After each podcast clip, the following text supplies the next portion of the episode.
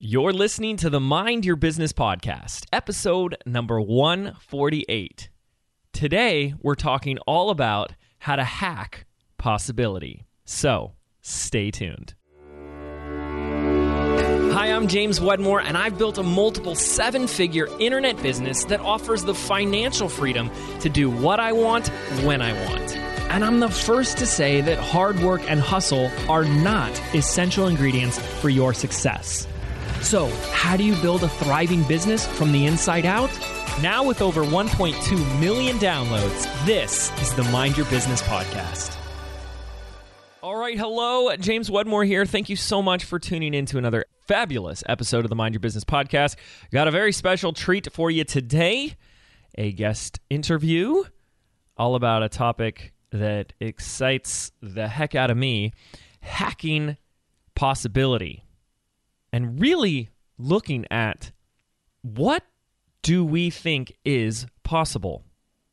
Like, where is the boundary between where we think possibility is and isn't?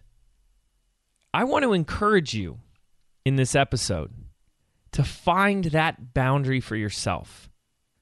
Like, to really dig deep and see where does this go from I believe it's possible. I know it's possible. I can do this. I'm capable of that to a place of, ooh, but I don't know about that. Where is that line for you? Or is there a line at all? Something to ponder today. But first, couple of quick updates for you. Appreciate all the feedback, very nice comments and reviews coming in both on iTunes and sending me private DMs on Instagram. I really appreciate that. So if you want to get in touch, whether it's about asking me a question, you want to get featured in a future episode, you are requesting a topic, we take requests here. DJ James in the house. Head on over to Instagram, send me a DM, and let me know what your question is. We have a ton of listener question bonus episodes coming up. And we might just feature you. So thank you so much. In other news, have you just seen this movie by Derren Brown on Netflix yet? Holy cow, it will change your life. The movie is called The Push, and it's by a gentleman by the name of Derren Brown. Now, I've been a huge Derren Brown fan for years. He is really big in the UK. He is considered a mentalist a stage performer and he dabbles in everything from hypnosis to NLP, mentalism, and everything in between there. And his stuff, like if you want to just geek out, go check him out on YouTube. He just has some of the neatest stuff in the world. But he just did a special for Netflix around a question. A question that said, Could I influence a person to murder somebody else. And, you know, murder is like the ultimate awful thing. And I'd invite you to watch this. Now, I've encouraged some friends and family and team members to go watch it, and most of them come back and they are very disturbed by the film and they don't exactly like it. And so I'm going to put that warning on it is it's not necessarily something you're going to love and enjoy, but it is something that's going to help and really help adjust your perspective, shift the way you look at things and the way you think about things. Because ultimately, there is a theme in that movie about how much someone's behavior is affected by their environment. But you don't really walk around feeling like that, do you? You don't really get up in the morning and say, boy, this environment is really affecting my behavior today. no. But we see it. We see it in this film because he creates this stage of, I think, over 200 actors that are in on this basically joke of this one guy's life. And so it's like the Truman Show. I mean, that's why I'm like really tripping out about this. I love the Truman Show. It's one of my favorite movies. If you haven't seen that in a while, go rewatch it. Because if you remember in the Truman Show, like he's living out his life with clueless to the fact that everyone around him is an actor or actress that are in on it. And that's basically what's happening here. But what they're doing is they're creating scenarios that will cause him to act, behave, and feel a certain way. And I don't want to give away the film, but one of the things that they do is they say, you know, we need to put some pressure on him, make him feel a little uncomfortable and a little powerless. So what they do is they invite him to this event with a ton of people in the room, and they forget to mention that this is a black tie affair. So everyone in the room, like just imagine showing up to a room for an evening and everyone is like dressed to the nine, black tie, looking fancy, and you're rather casual. All of a sudden, like uncomfortable, right? And so they start to do these things throughout the evening. And it's so incredibly fascinating where they can move someone. And one of the other things that comes into play is this conversation that we've had before around integrity and self integrity. And when you start to get out of integrity, even in just little things like being a few minutes late or fibbing here and you know making up something there, that that can snowball and get out of hand before you even realize it. And so I would encourage you guys to watch this film even though you may not like it. it should really just get you stimulated. And for bonus homework assignment, this is, as far as I know, he's probably inspired by this concept, Derren Brown, by, uh, I can assume, some real life experiments that took place, I believe, in the 1960s, which were called the Milgram experiments. And there's a fascinating movie that's kind of like a reenactment of those experiments also on Netflix called The Experimenter, which is also an unbelievable film, which, again, was based on the aftermath of the Holocaust and this scientist, this social experimenter who was asking how could a group of people, you know, be put into a situation where that they would have these you know horrendous acts that they would carry out. Is it are they innately an evil person or are they a innately good person? And because of their environment because of outside pressures and influences they are compelled and forced to take an act that under normal circumstances they wouldn't. I mean this is very fascinating but it's also very controversial. But here's why i bring this up. Number one you know, it's called the Mind Your Business podcast. So I like to geek out about all of these topics, and I'm sure you're pretty fascinated by them too.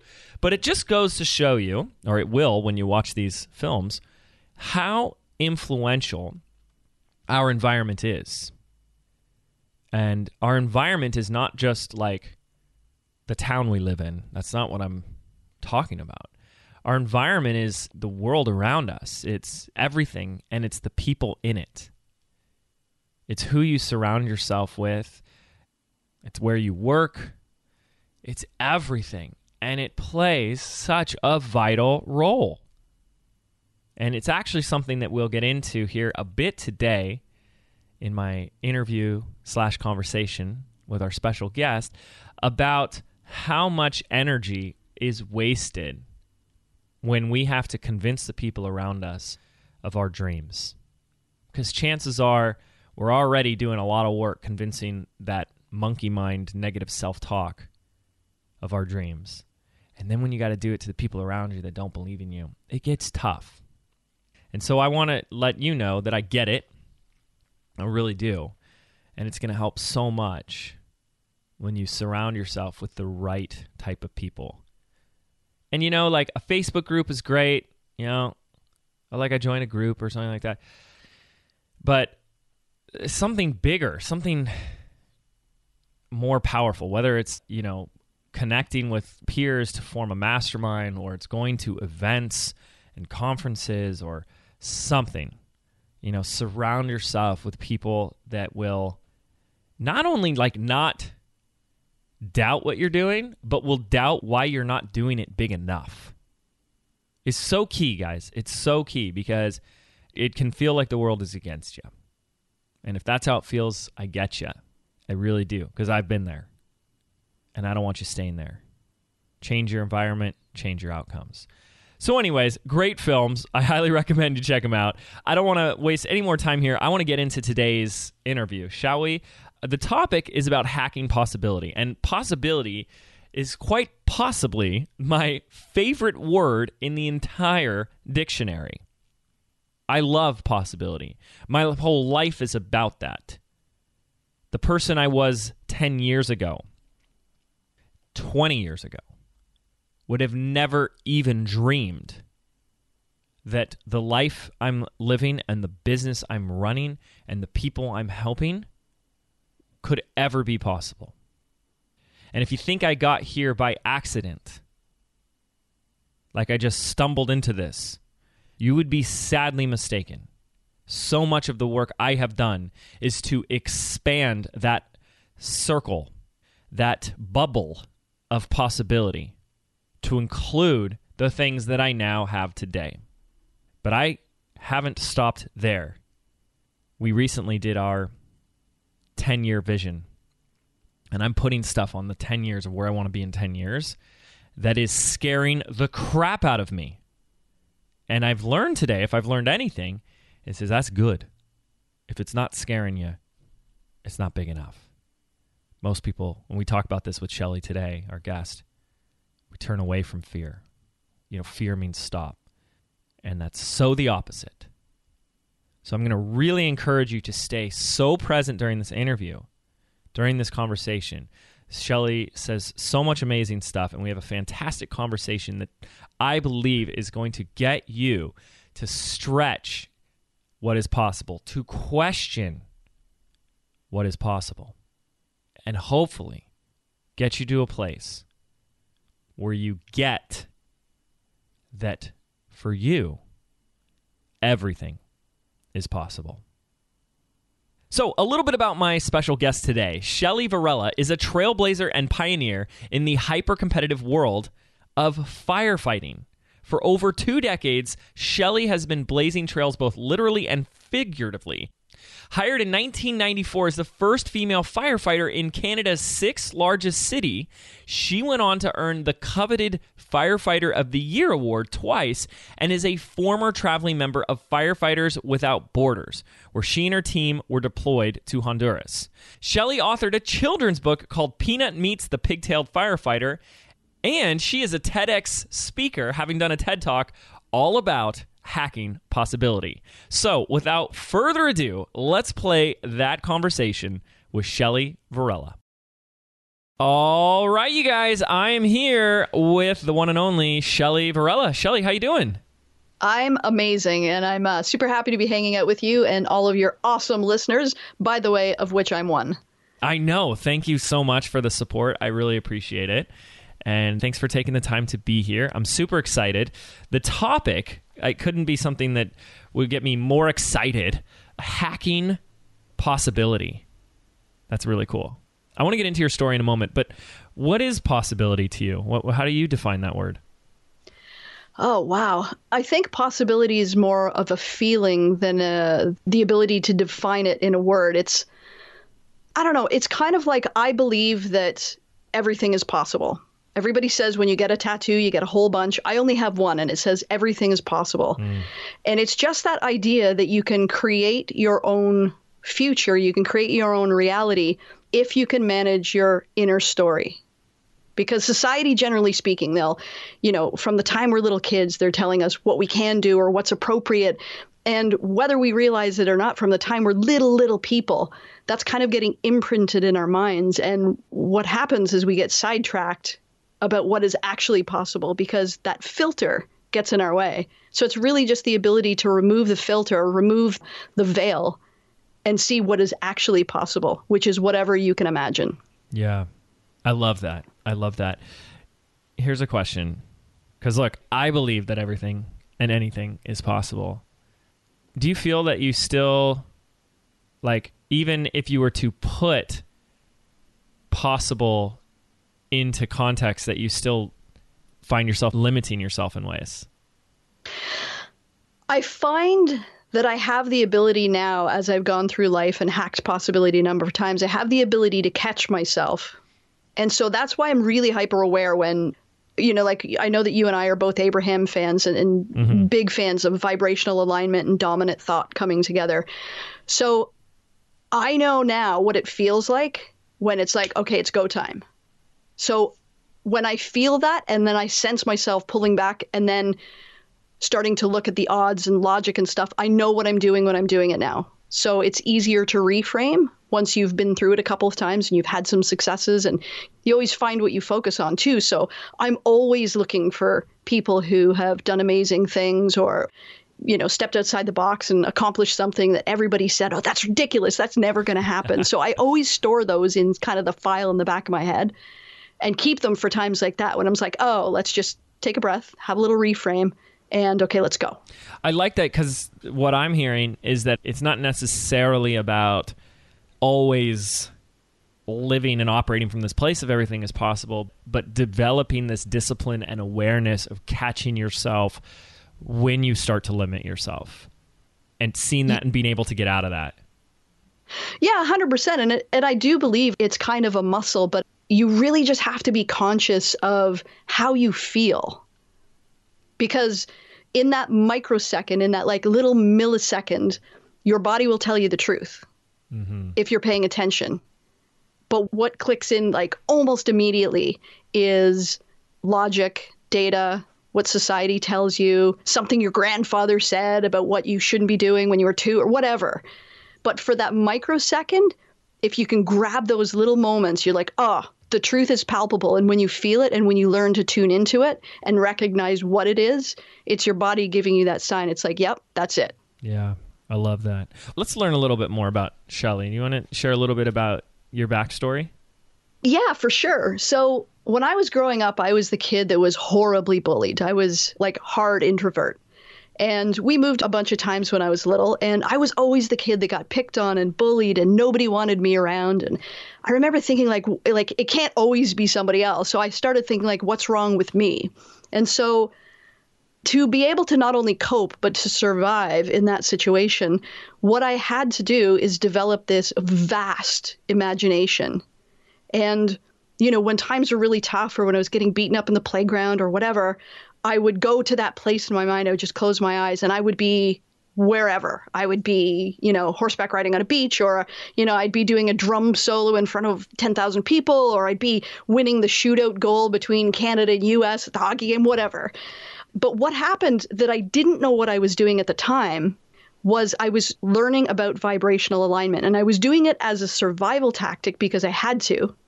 But I didn't realize that that skill that I learned as that introverted, nerdy, bullied kid would be the thing that literally would change my life. So when you fast forward from, you know, grade school to the end of high school, my cool factor did not skyrocket. So, you know, I was kind of, I'm still kind of a nerdy kid. I was just a bigger nerdy kid. But the world at that time had labeled me an artist. I did special effects makeup and I, you know, was a writer and a painter and I was just really, really artistic. And I'm sure that came from the imagination that I developed as a young kid. But when I started getting towards the end of high school, I'm thinking, man, like, what am I going to do with the rest of my life? And the harder I would try to, like, fit the square peg in the round hole and stay in the lane of artist, like, what are the jobs that an artist could do? The more anxious I got. And it was getting worse and worse. And eventually, I landed up on the couch of a friend of mine who happened to be a firefighter. And he was going through a hard time so and i had nothing to do because my life was pathetic so i would sit beside him on the couch and he would start telling me these stories of like fires and rescues i'm like dude that's your job like that's your job and so the lesson that i learned there was about labels because i would have never ever known otherwise that I had this natural mechanical aptitude because I was in the lane of artist. The world told me I was an artist. I thought I was an artist. I didn't even fathom looking outside that label. So here I am sitting beside the couch with my friend Steve, and he's telling me all these stories, and I am hanging off his every word. And it was probably i want to say like six months later and this became obsessive to me. I wanted to know uh, pump pressures and friction losses all of these things that you know a 20 year old girl has really no interest. My friends were interested in beer and boys and i'm trying to figure out the you know kpa of, of whatever. So one day he turns to me and i had corrected him on something and he says shelli why don't you just apply? And I let it land for a second And this is 24 years ago, and this wave washes over me. And I said to him, Steve, like, that's ridiculous. Look at me. I'm 108 pounds. I'm 20 years old. I have no relatable skills, knowledge, experience. I'm not big enough. I'm not brave enough. I'm not smart enough, strong enough, none of that. And there's no girls. There was no girls in the area that I live at the time, like none. And without missing a beat, he turns to me and he said, Well, there's going to be a girl one day. Why wouldn't it be you? Hmm. And it sucked the air out of my lungs. But even in that moment, I didn't take it on then. I just kind of thought, man, like, I, but I couldn't stop thinking about it all day because it was the first time that I felt that, oh man, like that excitement. So I went home that night and I'm lying in bed, looking up at my white stippled ceiling. And I said three words that changed literally the rest of my life from that moment until this. And those words were, why not me? But the interesting thing was when I heard myself say them, it was literally like, oh, something switched. And I didn't care what it cost in blood, sweat, money, time, tears. It didn't matter. I was going to be a firefighter. I had no idea how it was going to happen. And then I realized, like, I literally have none of the skills required. I have nothing. I'm not physically capable. I don't, you know, I just had nothing in my asset bank. But I realized even if I had all of the skills, if I knew how to drive a truck and first aid and rescues and CPR and all of that kind of stuff, unless I was physically capable of doing the job, then literally nothing would matter. So I thought, okay, I have my starting point. So I called the local university up and I said, yeah, so I'd like to pay to try the firefighter physical. now, hmm. Again, at the time, I'm 108 pounds, and but I'm a 10 kilometer a day runner, and I'm thinking, well, it'll be hard, but uh, I'll be fine. That, James, is not even kind of what happened.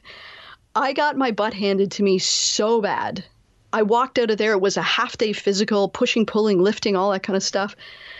And I walked out of there and I, I left my little spirit behind because that was the first time I'd ever felt that spark. And I also realized that I was going to have to let it go because there was no way, there was no way I was going to be able to perform those tasks. So I went home and I basically spent two entire days in my bed bawling like it was on sale. And the third day, something switched again and I got pissed off. And I called the university back and I said, Yeah, listen, I'm going to need the specs for that entire physical. I want to know heights, weights, distances of everything that needs to be pushed, pulled, lifted, the whole lot. And then I built it in my backyard. And I failed at that. There was blood, sweat, puke, tears. I failed at it day after day after day after day after day. But I still felt like I was going to feel when I got that call. Hmm. And then 1,162 days later, my phone rang and they said, Shelli Varela, welcome aboard as our city's first female firefighter. Wow. So, what is that? Is it three, four years? Three and a half years. Wow. Yep. This is amazing. And I will link up in the show notes, but you shared this story in your TED Talk, which is another, in and of itself, ironically, is a hacking possibility story there. But which I think we can get into. But I want to go back and dissect this, unpack it a little bit, because, you know, the way you described the odds that were against you in becoming a firefighter is like exactly how if someone said, hey, you know, James, you should go try out to be in the NBA, that's like how I would describe it. But the difference is that I don't enjoy playing basketball. There's no desire there. So I'm like very okay with that. And I'd love to look there. Like the desire was clearly there yes, like the passion, the drive was there. Were you suppressing the desire at first, like those months when you were hanging out with your firefighter friend? Like it seemed like you almost didn't know that this is what you wanted to do, or it was just the logic was beating down the desire. Can you tell me a little bit about that? Yeah, absolutely. So I say, like, I was so far behind, I thought I was first. I just had no idea that this was even possible. To the point, I had never seen a female firefighter before. I didn't, it wasn't on my radar as even a possibility. It wasn't even something that I imagined imagining until that one day when he said, Why don't you just apply? And he was somebody that I respected so much that when I heard him say it, it was like something switched. So I always say, like, with a lot of people they'll look at that quest that they want so bad and it'll be like they want to run a marathon or climb Kilimanjaro or start a business or whatever it is. And they get so excited about the quest but what happens is the next thing is they switch into logical mind and they immediately mm-hmm. try to figure out how that's going to happen. So they calculate you know the obstacles or challenges in between them and their quest. But what happens is when you do that your focus switches and now you're no longer looking at your quest you're looking at all of the obstacles and challenges in between you and the quest and you find what you focus on and so that feeling, that vibrational alignment that you have, that microsecond when that truth is palpable, dissipates. And what you start focusing on is how hard it's going to be and how crappy it's going to be and you know all of the skills that you need that you don't have. But if you just do that one thing, if you just acknowledge that they're there and continue looking at the end goal, that quest, and feel what it's going to feel like, then the obstacles and challenges in between you and the goal are the same, but what you do with them is different, how you feel about them is different, and how you navigate around them is definitely different. I love that. And I love what you said there. I'm just going to pull that line out. You find what you focus on. And it's so true. you know, it's that whole phrase like what you resist persists. The more yes. the more you yep. see a problem, the more like the energy you give it, the problem either stays there or gets bigger or gets worse but like let's look at it like this. Like let's say there's Shelli back then, 20-year-old Shelli, and if I drew a circle, and if this circle represented like your realm of possibility, there was a moment in time where firefighter, Shelli being a firefighter, was just completely outside of that. Mm-hmm. Like it wasn't even like that's what I'm hearing from you. I'm just kind of repeating back what I hear is like the desire wasn't necessarily there because it wasn't even a conversation of a possibility that you could become a firefighter.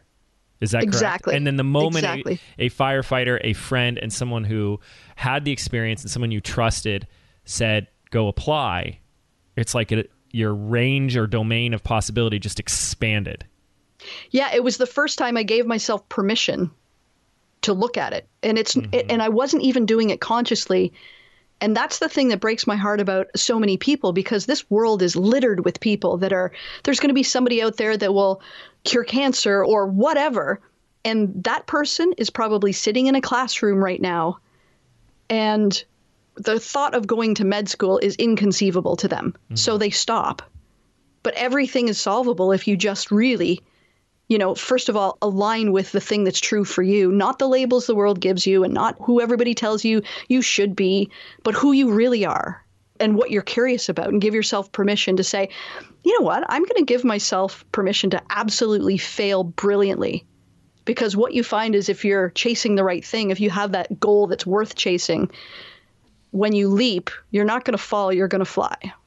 Yeah. Gosh, I love that and I love that you're also bringing in this alignment and vibration conversation. And you said it real briefly, but what happened to you as a child, you know, from being the introvert, you know, I'm a big introvert, being bullied and all that type of stuff, it was very f- interesting that the conversation, perhaps back then, was a conversation of what's wrong with me, what's wrong with me, which is where we tend to go.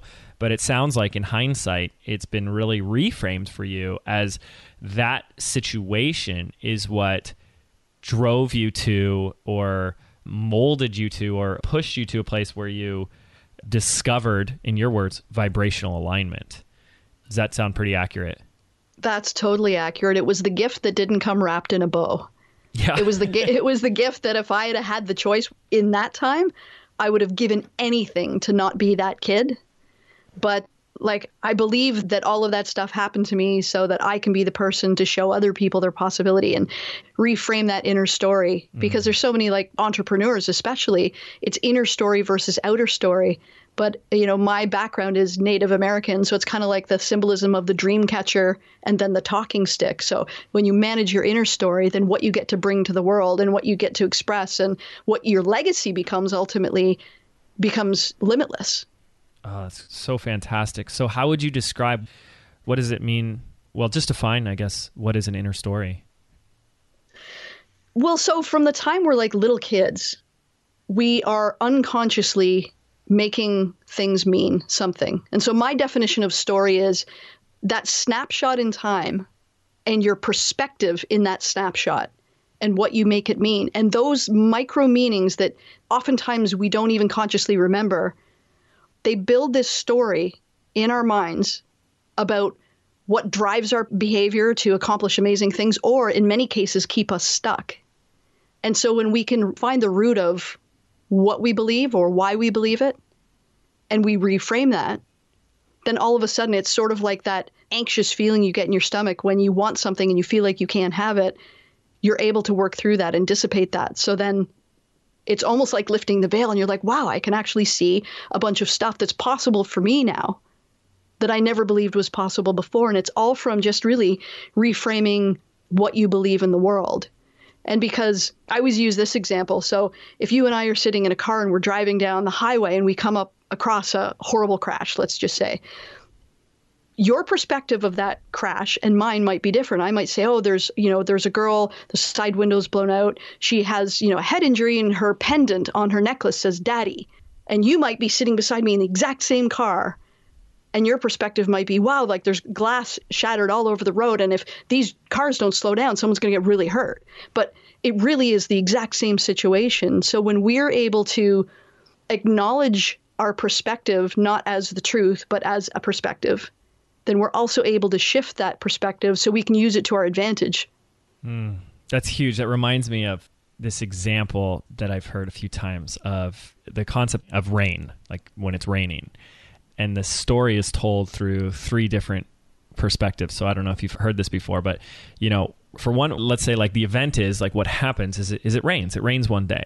Well, for one person, that is a farmer, and they've been struggling to mm. grow their crops, and they've been in a drought.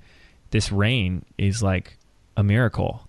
But on that same day, you know, across town or wherever, it's somebody's wedding day and the rain is you know like a curse. And then of course there's the third person who had decided they weren't feeling well so they stayed home from work and they were going to stay inside and watch netflix all day. So the rain is really this indifferent thing. You know it's just it's always such a fascinating example that how much we color the events like the rain as this is the way it is and this is good or this is bad but how much we, the observer, from our perspective, are coloring it with that meaning or with that story. Absolutely. Yeah. And I'll give you a quick example of that because, uh, you know, it's adversity oftentimes presents as a curse, but in many times it's a gift. When I first started, you know, I always say when I finally did get hired, that's when my struggle started because I'm a young girl. It was me and 500 dudes, and it's 25 years ago. So, not uh, super welcome, we'll just say. And a lot of people didn't really want me there. And, you know, I remember coming into work one day and they couldn't see me. I was standing in the room off the kitchen and they were going, Oh, yeah, you know, she only got hired because she's a girl. And it was getting really elevated. And I'm standing there frozen in my tracks. And I'm wondering, do I go in and say something or do I just pretend I didn't hear any of this? So the next day, I guess my district chief had heard this happen and he calls me down to the office and he says, Hey, Shelli, so firefighters are like tools in a toolbox. You don't need eight hammers. Does that make sense to you? Mm. And I'm like, I'm just this nervous kid, right? I'm standing in front of this big, intimidating district chief, and I just kind of shake my head. I'm like, yeah, chief. No idea what he was talking about. But a few days later, we get a call, and it's a car that had flipped onto its roof on the highway between east and westbound traffic. And the roof was crushed up. And there was a girl inside, and she was hanging upside down by her seatbelt, and she was trapped, and she was pretty badly hurt. And so the whole time everybody's looking at me. I'm five foot two. I'm 100 and at that time 20 pounds. Now strapping 120 pounds. And the comments the guys had been making the whole time were, "Oh, she's not big enough. She's not strong enough. Whatever." But on this particular day, with this woman stranded in this car, we couldn't reach her. And so I walked around the back, and there's this tiny little opening in the rear window. And I said to my captain, I said, I can fit in there. And so I slid my helmet off and I crawled inside and I packaged her up on the backboard and slid her out. And as it turns out, she had a broken neck. Mm. So all of those times when people were saying, you're not big enough, you're not big enough, you're not big enough, you know, that analogy that, you know, firefighters are like tools in a toolbox and that you don't need eight hammers, it applies to everybody. Like your advantage is somebody else's adversity and vice versa. And it really just depends how you apply your skills and your knowledge and your perspective. I love that. I love that. Well, and so I want to talk more about the inner story because you say your your struggle, a whole new struggle, I guess, started once you became a firefighter. So, where in your journey were you shifting your inner story? I have so many questions around it. Like, what was your story up until that point? Because I guess it sounded like it was like I'm an artist. Was before you started training to apply to become a firefighter. It was like I'm an artist. Is that the accurate inner story that was predominantly you at the time? I think what happened was I actually just took the mask off and I was so busy entrenched kind of like figuring out how to, you know, learn all these new skills that any sort of identity left. I was instead on a quest. I was chasing something and I was excited and I was just I guess what happened was, you know, that little artist was just now Shelli pursuing a goal like a mm. dog. just what do I have to do? But what I realized though is the alignment piece is if you're chasing something that you're aligned with, it really you really become limitless because you just so here's an example. During that time i was aligned. I, am like i want to be a firefighter i want to be hot in the summer cold in the winter i want to do the job i know it's not going to be easy. And literally there was another girl standing beside me at that time saying yeah i want to be a firefighter too. So from the outside it looks like we're both the same. But if you peel back the onion layers of her story her truth was yeah it's really cool you get a lot of attention and well cute guys. Mm. So you can't see somebody's underneath story.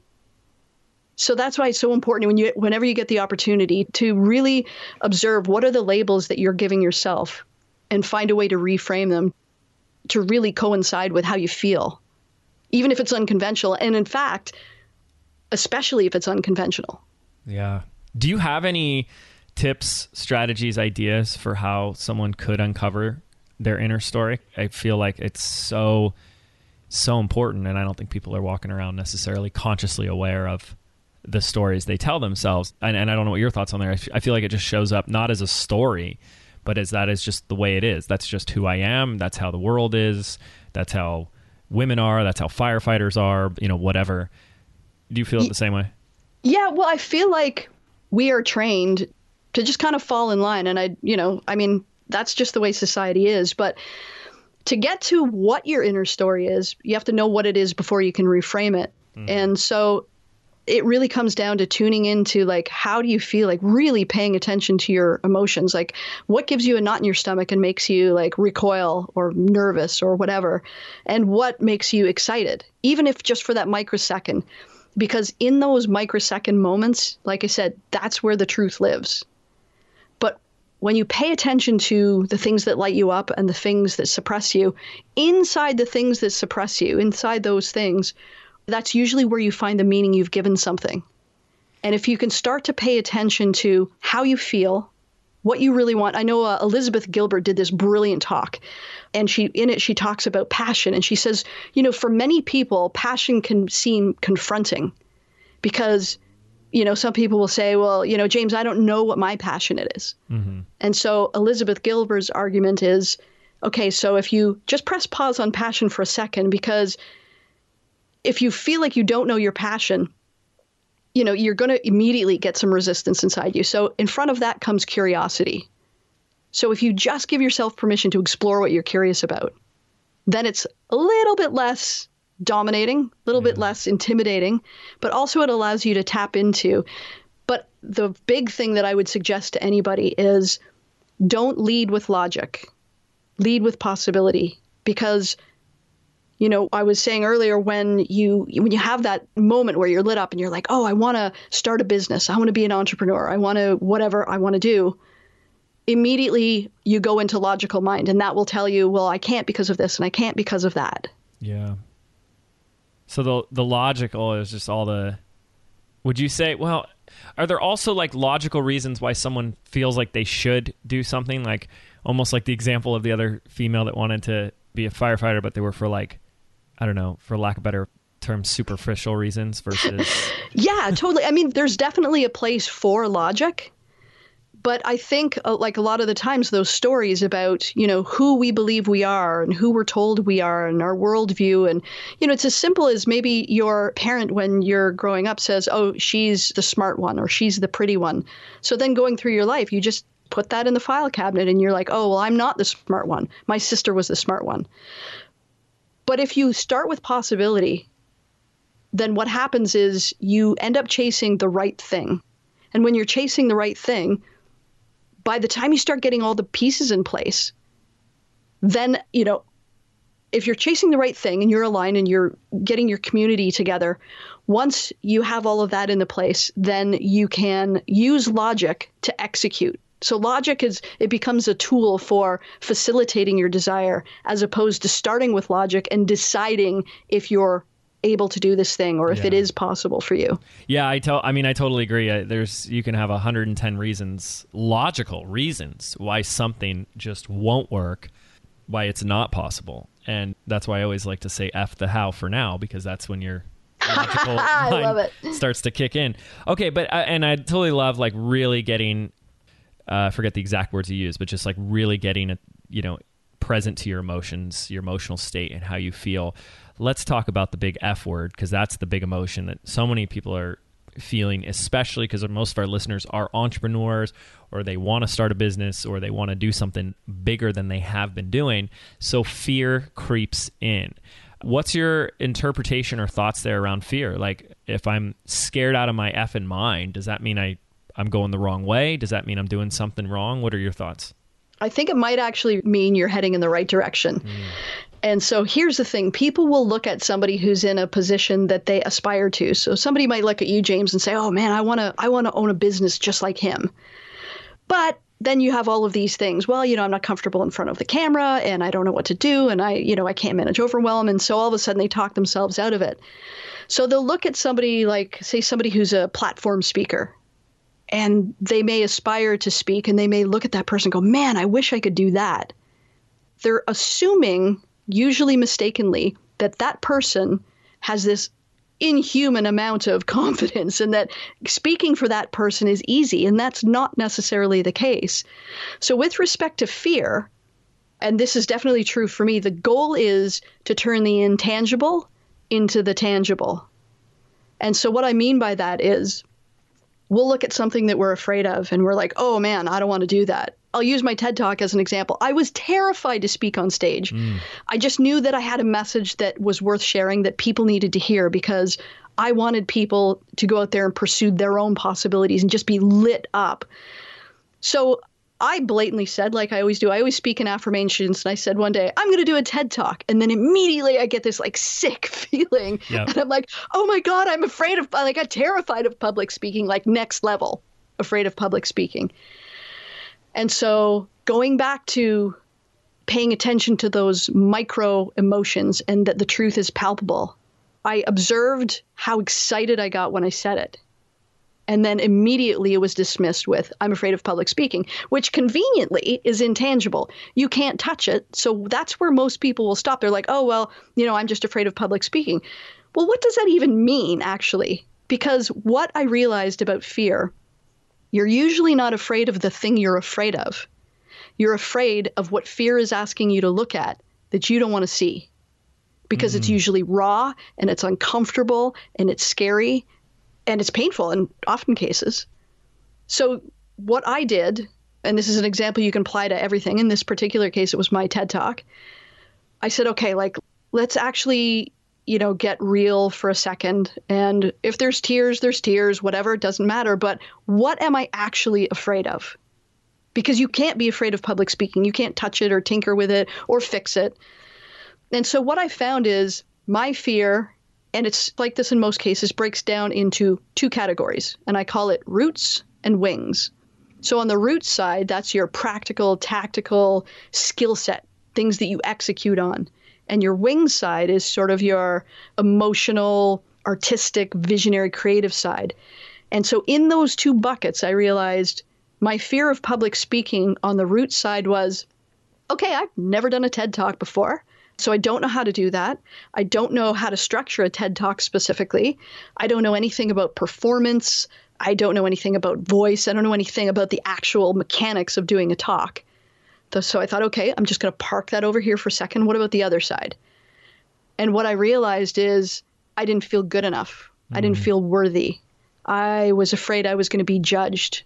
All of those, like, really kind of self esteem, confidence kind of emotions. Yeah. But what happened when I took the intangible and made it tangible? It didn't make it easy. It was still things that I had to work through. But on the root side, it's like, okay, I'm going to get a TED coach. I'm going to get a physicality coach. I'm going to write the story. I'm going to structure it and restructure it so it works. I'm going to get a voice coach. And then over here on the wings side, it's like, okay, well, I'm like really afraid. I really feel like I don't deserve to be here. So I went to counseling. I'm like, yeah, okay, here's the deal. Here's what I want to do. I just don't feel like I've earned the right to do it. I don't feel like I'm worthy of doing it. And so chunk by chunk, I was able to take I'm afraid of public speaking and turn it into things that were literally actionable. When I walked on that stage, was I like, you know, super confident? No, but I was very well rehearsed. I was nervous, but I turned fear into rocket fuel. Mm and I turned that fear into courage because courage isn't this, you know, magical potion. It's just doing something afraid. Right. Yeah. That's what most people don't that don't get is because most people stop when they feel the fear, and courage happens when you feel the fear and do it anyways.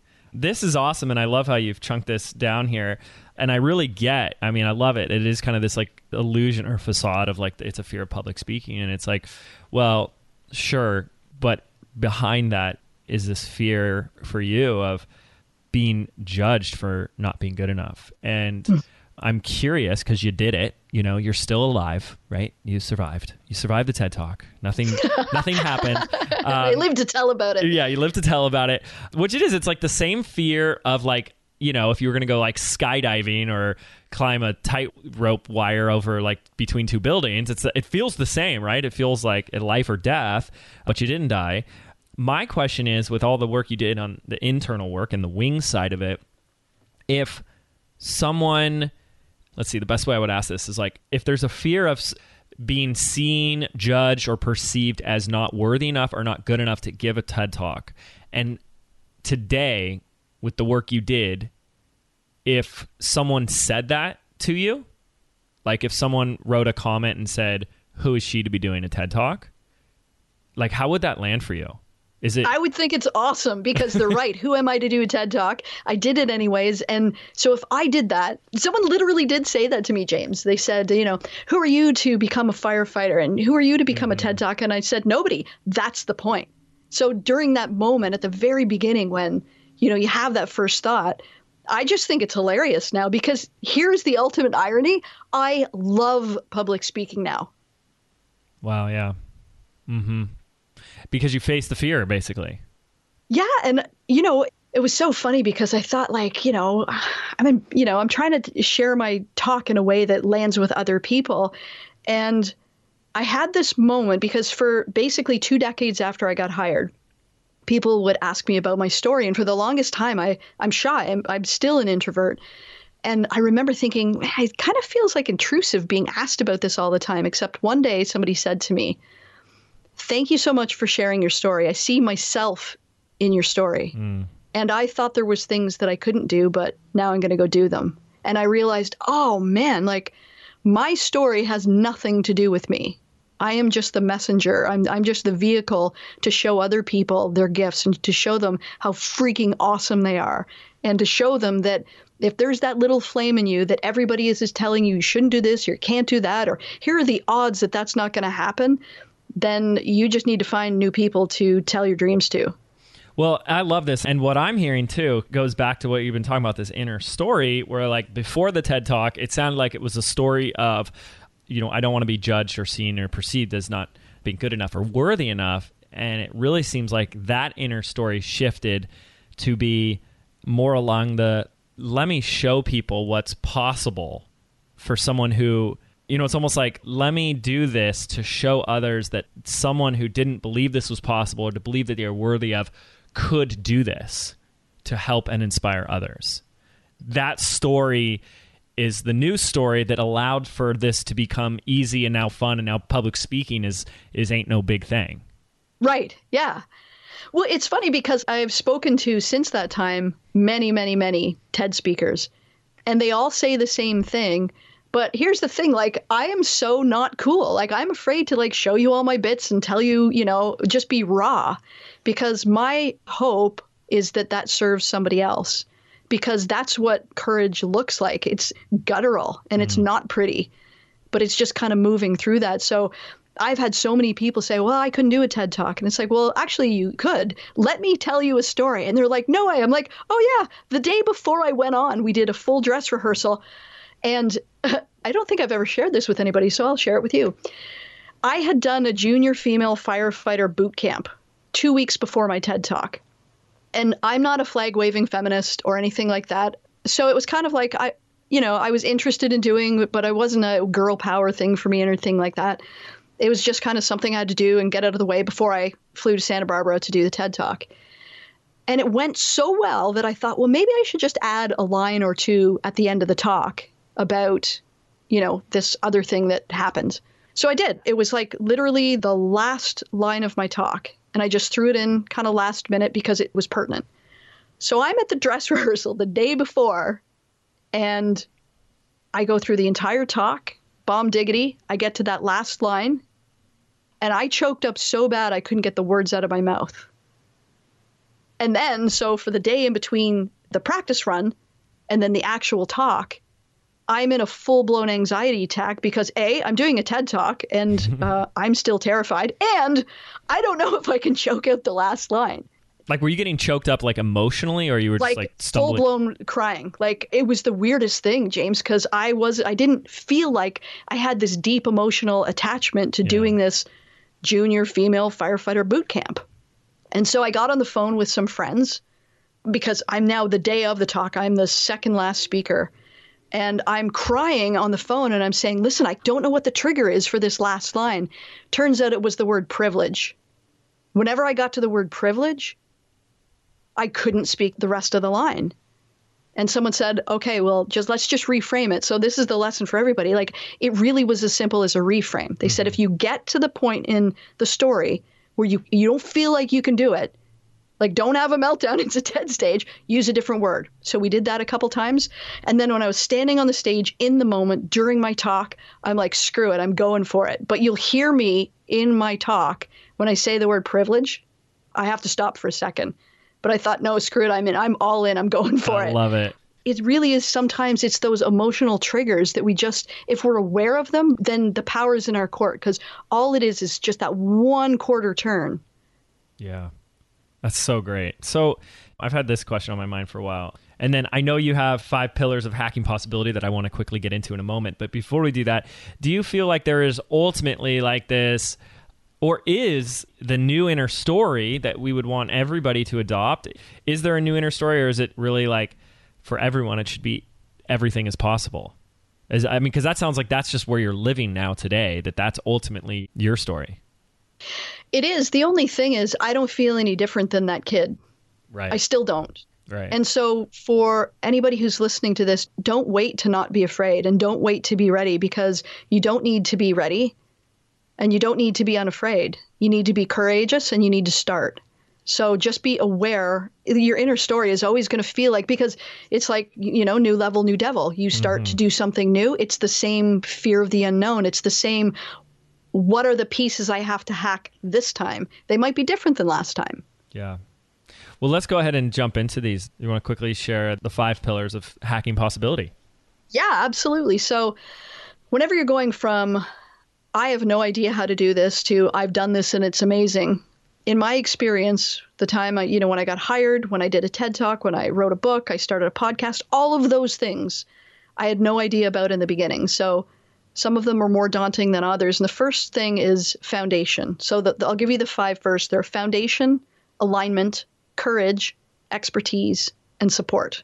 So with respect to foundation, it's just so important that you believe in things outside the box. You can call it the universe, you can call it God, you can call it, you know, your inner self. You can, it doesn't matter what you call it. But if you don't believe in something bigger or outside or a reason outside of logic, because that oftentimes is where that comes to play. And it's sort of, you know, we I've heard you talk many times about Abraham Hicks and asking it is given. There has to be somebody or something that you're asking because there is somebody or something that is listening. Mm. That is waiting to deliver to you and waiting to help you, or just that all of a sudden you get that mm, that quiet little voice, that idea, that spark, that whatever. And if you're too quick to dismiss those gifts, you're missing the, the bigger picture. So that's foundation. Next is alignment. And I always talk about labels, and I'm really big on labels. But a lot of times people will think about, you know, who they are and who they are in the world and who they're expected to be from their parents. And they also think about what they want in terms of currency. And I call it value currency. So, of all the kinds of currency, we have money, but also currency is pride, peace, excitement, legacy, all of those things. And of all of those kinds of currency, money is the least valuable. So it's really just tapping into what's my currency? Like what lights me up? Not what am I supposed to do or what do I believe is possible? What actually lights me up? Because when you find that, when you shed the labels and when you tune in to your own value currency, that's where you're going to find your alignment. That little spark in your voice, that microsecond when your spirit is telling you the truth. And you're like, oh, that's it. Because if you can pay attention to when that happens, once you're aware of it, it becomes your barometer for whether you go right or whether you go left. Mm. So I, and then, I, I love that, and I want I want to go a little deeper there because I, I just posted on Instagram I think yesterday a post that a lot of people liked. I got more likes than usual, and it was work harder, and then that was crossed out, and it said work smarter, and that was crossed out, and it said get aligned. Ah, uh, it's it. That's it's all there is. And there's a quote I actually mentioned it, so you might have heard it because it was on our one of our most recent episodes. Is an Abraham Hicks quote, and it something along the lines of how much people are compensating with action for mm-hmm. a lack of alignment. A um, thousand percent. And, a thousand percent. And so I would like to go a little bit deeper on this, and like because I've had all these people wrote these questions on the Instagram post. They're like, tell me more about that. How do I get aligned? So, what are your a few more thoughts on that for you? Yeah, so again, it starts tapping into that feeling and paying attention to what's happening when it's happening.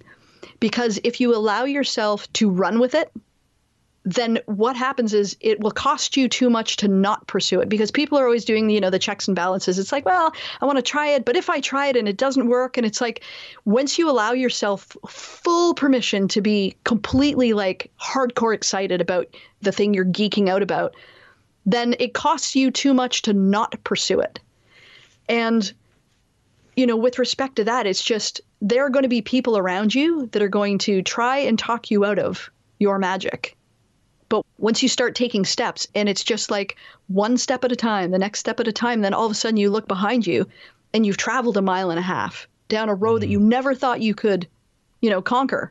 And there you are. Yeah. That's awesome. I love it. Okay, what's the next one?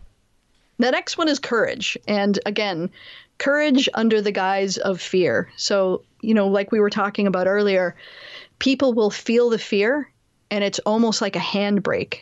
But you know, we're our unconscious mind is trained to kind of help us feel safe. That was, you know, useful a thousand years ago when there was saber-toothed tigers in the grass and stuff like that. But it's not really that helpful now because generally speaking, we're pretty safe. But our biology has not kept up. So we'll feel that, oh man, I can't do that. I'm afraid of that. Or you it kind of feels like, you know, that knot in your stomach when you feel like you've been sucker punched. And that's usually where people stop but when you can take those moments and again, just be aware that you're feeling it because it's fine, press pause and just ask yourself, what is the fear asking me to look at that I'm afraid to see? You're able to turn the intangible into the tangible. And that doesn't mean it's not going to be emotionally tough. Like in my case, I was all of a sudden, I thought I was you know, training to do a TED talk. And then all of a sudden I'm sitting on a couch and I'm talking about my worthiness. But that was the bridge. Mm. That was the thing that my fear was asking me to look at that was showing up as, oh, I'm afraid of public speaking. Yeah. And I just see, especially because most of our listeners are people that have personal brands, you know? And I, I always like say this is one of the easiest businesses to start and one of the most mentally and emotionally challenging businesses to grow because I get fascinated by this concept of fear in regards to us and our relationship to society and how we're being judged. We're trying to avoid being judged or looked at in a certain light. And it's crazy how much we really like imprison ourselves from that. Yet we also, ironically, on the other side of that, like look up to or idolize or envy or get inspired by those that have been courageous and have broken out of that and you know been the exception. But it just stops us. And there's a there's a movie that just came out that i have to share with people. I don't know if you've seen this yet. Are you familiar with Derren Brown? No. Okay so he's really big in the uk but he's been a mentalist a performer a magician for years and he just released a it's kind of like a documentary it's kind of like a it's pretty much a documentary on netflix and it's intense. Like basically, he creates this question where he gets, you know, could you create an environment that would get an individual to the place where they would actually end up like a good morally right person, get them to a place to where they would they could actually murder somebody. Uh, and it's mm. it's it's very fascinating. It's very crazy. It's based very similar to the Milgram experiments, which were done in the 1960s which came from this question of like you know how did the holocaust actually happen how did they carry that out what he was able to do is take somebody in a controlled environment and continue to put him into very uncomfortable positions in a crowd, in a group of people. The first thing he did is he invited him to a, a gala of people, but he intentionally did not tell this individual the dress code. So he immediately comes underdressed. Oh, and no. If you've ever been in a scenario where you're underdressed, you immediately feel like uncomfortable. And it, totally. And then what he does is he continues to like put the pressure on him from there, where he has them like, you know, he does this amazing thing where he has people like everyone points to him and he has to like go up and do this like impromptu speech and how like unco- I, and I mean it's just brilliantly fascinated at how much fear is ingrained in us from you know from standing out of the crowd and like how much of that desire to just blend in and stay a part of it. So i just think were they trying to get him to the breaking point? Yes they were trying to get him to the breaking point. I will not ruin the movie but okay. but it is very fascinating to see the type of things that they did to edge him to that place. It's just i mean it blew my mind. I've shown it to a few people and they're like they're upset because it's very controversial. You know, it's like he's trying to get someone to kill somebody, but in a safe, controlled environment. But it's a very fascinating study on you know social dynamics and the fear that plays a role when we try and when we want to hide and blend in and we're forced to stand out. So this is I just think this is such an important piece of the conversation is the fear and the courageousness that is required. It's required. And we're trying to do everything that we want to do, like all the goals, and people are listening to this podcast because they have goals, they have dreams, they have things they want to do. And we're trying to do it by like avoiding the fear. Let me find the way to do it without feeling any fear.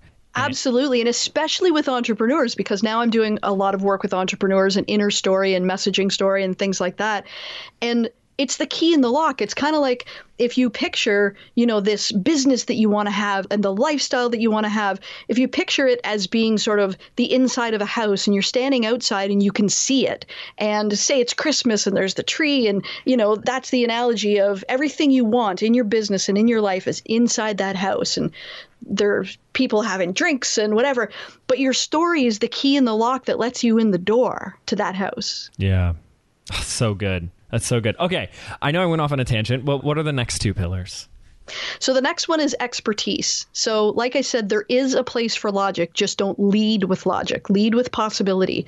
So, once we've established that we're chasing the thing that's true and right for us, and we're aligned and we've gotten to the root of what our fear is asking to look at, and we're working on turning that fear into courage, now we've got everything in place. Now we can apply the logic. Only at this point does the logic come in. So, the E is for expertise and I have something I like to call it the triple O. What's the triple O? Which stands for the order of operations, which means what do I have to do and what do I have to do first? So, to use my analogy as an example, I'm this 20 year old girl. I have no skills, knowledge, experience. There's literally a thousand things I need to learn. I know none of them.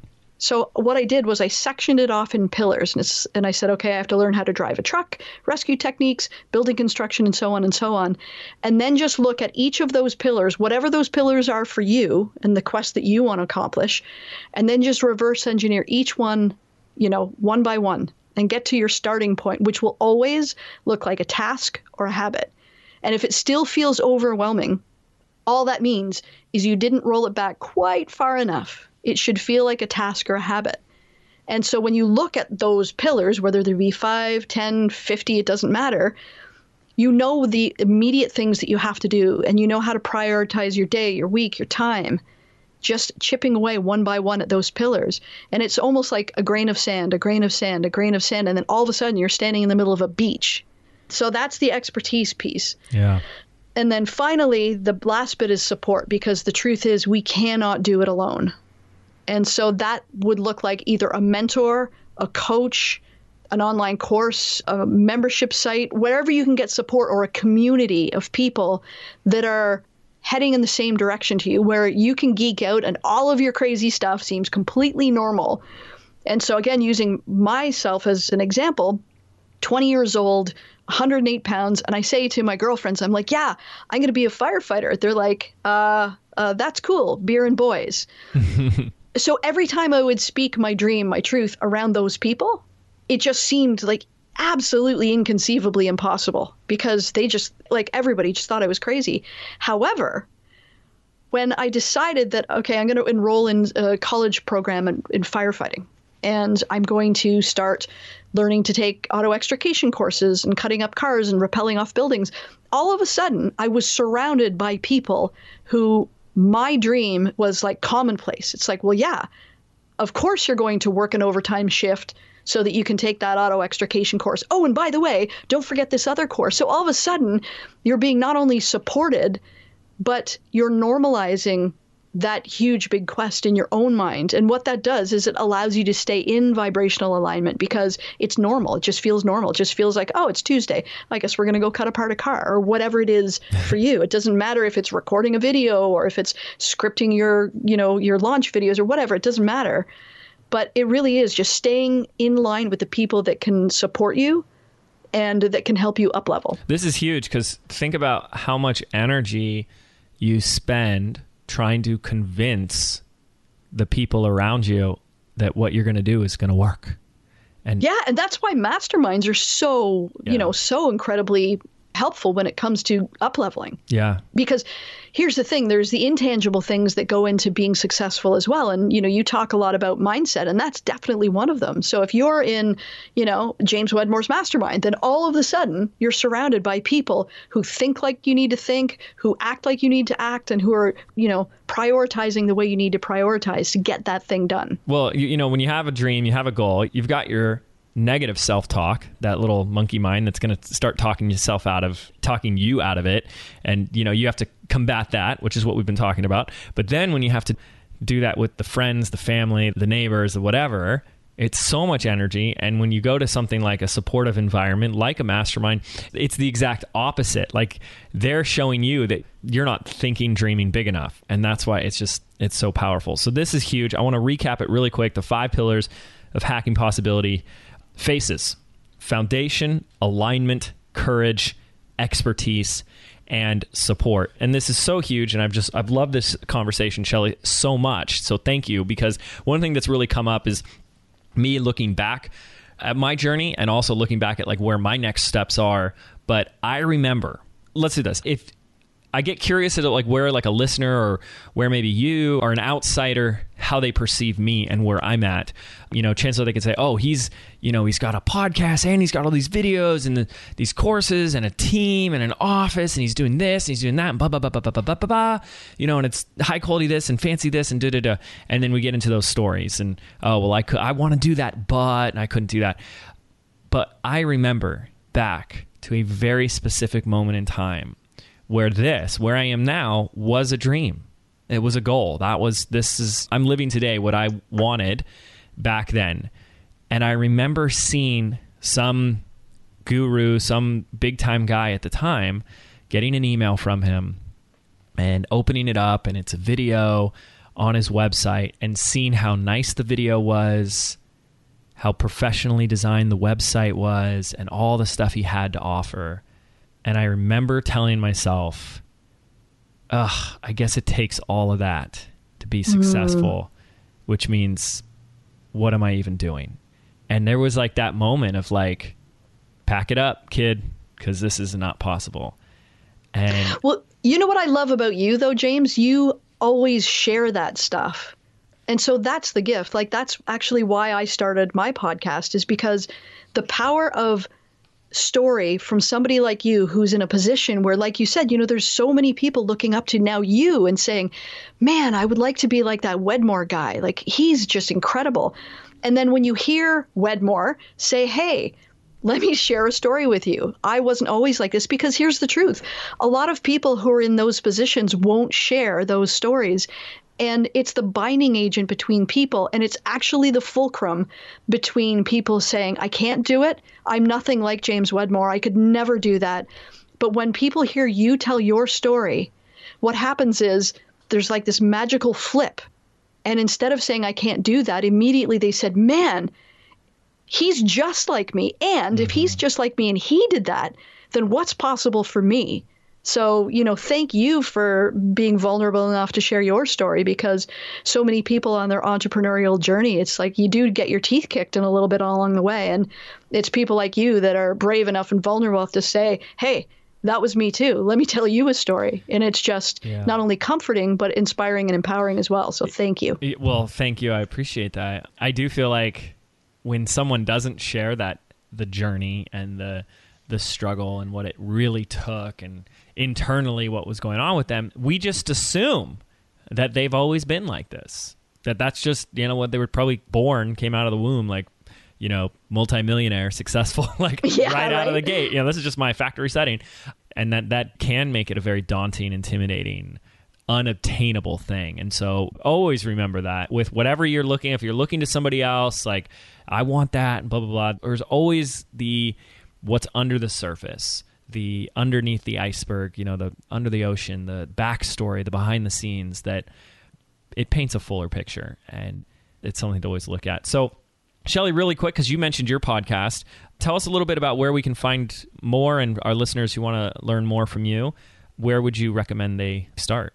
Yeah, absolutely. My podcast is called The Yes Effect. And you can find me online at theyeseffectshow.com, or I live everywhere on social media at Shelli Varela. It's spelled S H E L L I V A R E L A because my mother thinks she's funny. Um, but yeah, you can find me anywhere online at Shelli Varela, or you can check out the Yes Effect podcast. And we will make sure to link that up on the show notes for you guys, so be nice and easy. Before we wrap up, I want to ask you now what is next for you? What is the next possibility that you're hacking? Yeah, that's a great question. And thank you so much for asking it. I said to my fire chief the other day, because we're doing all this stuff with girls, I said, you know, chief, at the end of my days, being a firefighter will be the thing I'm most proud of. It will not be the thing I'm most known for. My job, and I believe my position on the planet, is to help people learn their own possibility and, and really be able to chase their dreams, their hopes, their desired without that filter of other people's fear. So for me, that looks like I'm launching my course in May called Yes University. I'm really just looking to help people reframe their inner stories and especially entrepreneurs with the messaging they put out there because you know, Simon Sinek says nobody cares what you do until they know why you do it. And when you get your messaging right and reframe it with your inner story, it's like the dream catcher and the talking stick. You become unstoppable. You literally have no competition, even with yourself. Mm, I love that. I love that. Well, thank you again, Shelli, so much for taking the time. Again, for our listeners who want to learn more, head on over to our show notes. Make sure to check out Shelli's podcast as well. The Yes Effect, right? Correct. I love it. I love it. And thank you again so much for being here. James, you're awesome. I love you to bits, and thank you so much for having me. All right, you guys, you heard it here. Thank you guys so much for listening, and we'll see you on another episode of the Mind Your Business podcast. Take care.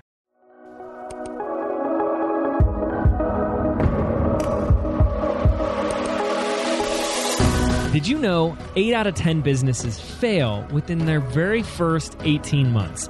I believe being an entrepreneur means unlearning everything that we've been taught our entire lives about what it really means to be successful, which is why I've created a brand new audio program entitled Activate. I want to show you how to think, act, and behave like the successful entrepreneur that you were meant to be so you can step into the vision that you have for your life and your business. And the best part is, this program is yours absolutely free. To register right now, simply visit www.jameswedmore.com forward slash activate, and we can get started right now.